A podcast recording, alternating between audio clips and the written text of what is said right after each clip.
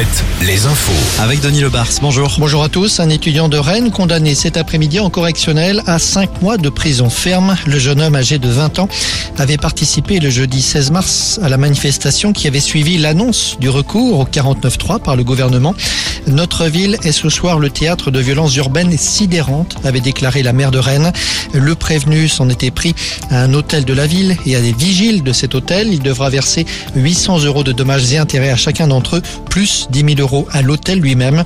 La justice lui interdit par ailleurs de participer à des manifestations pendant deux ans en Ille-et-Vilaine et en Loire-Atlantique. À Tours, nouvelle dégradation ce week-end à l'entrée du centre LGBT de Touraine. Des dégradations commises probablement la nuit de samedi à dimanche. C'est la cinquième fois depuis le début de l'année que ce centre est le théâtre d'actes de vandalisme. Le FC Nantes, de son côté, a décidé de sanctionner Mostafa Mohamed. L'attaquant égyptien avait refusé de jouer hier contre Toulouse au motif qu'il devait porter le maillot floqué aux couleurs de l'arc-en-ciel en signe de solidarité avec les LGBT. Il s'agit d'une sanction financière dont le club ne divulgue pas le montant. La rencontre Emmanuel Macron et 200 investisseurs internationaux aujourd'hui, parmi lesquels euh, Elon Musk, le patron de Tesla et de SpaceX notamment, affirme que Tesla va faire des investissements significatifs en France sans pour autant préciser lesquels, en tout cas pour l'instant.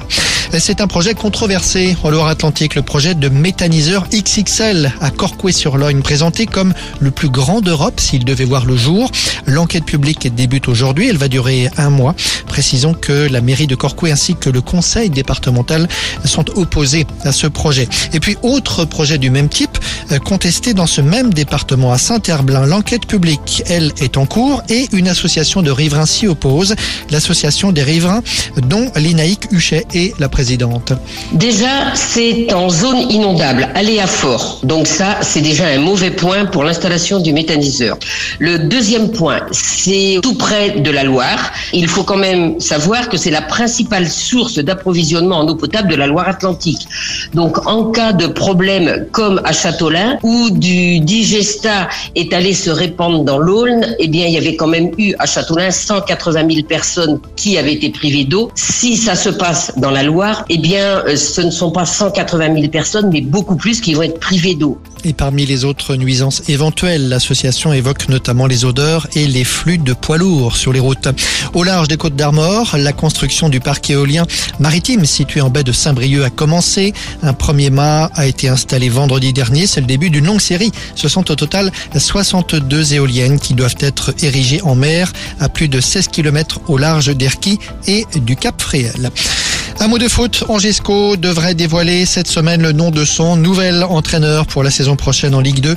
Plusieurs médias, dont l'équipe et le Courrier de l'Ouest, évoquent plusieurs noms possibles, parmi lesquels Olivier Dalloglio et Jean-Marc Furlan, qui ont dirigé le stade brestois ces dernières années. On en saura plus donc ces prochains jours. Retrouvez la météo avec les campings Chadotel. Des belles histoires de vacances, une histoire de famille. Comme prévu, la perturbation pluvieuse qui se trouvait ce matin sur la Bretagne s'est déplacée cet après-midi sur les Pays de la Loire et le centre-val de Loire. On la retrouvera ce soir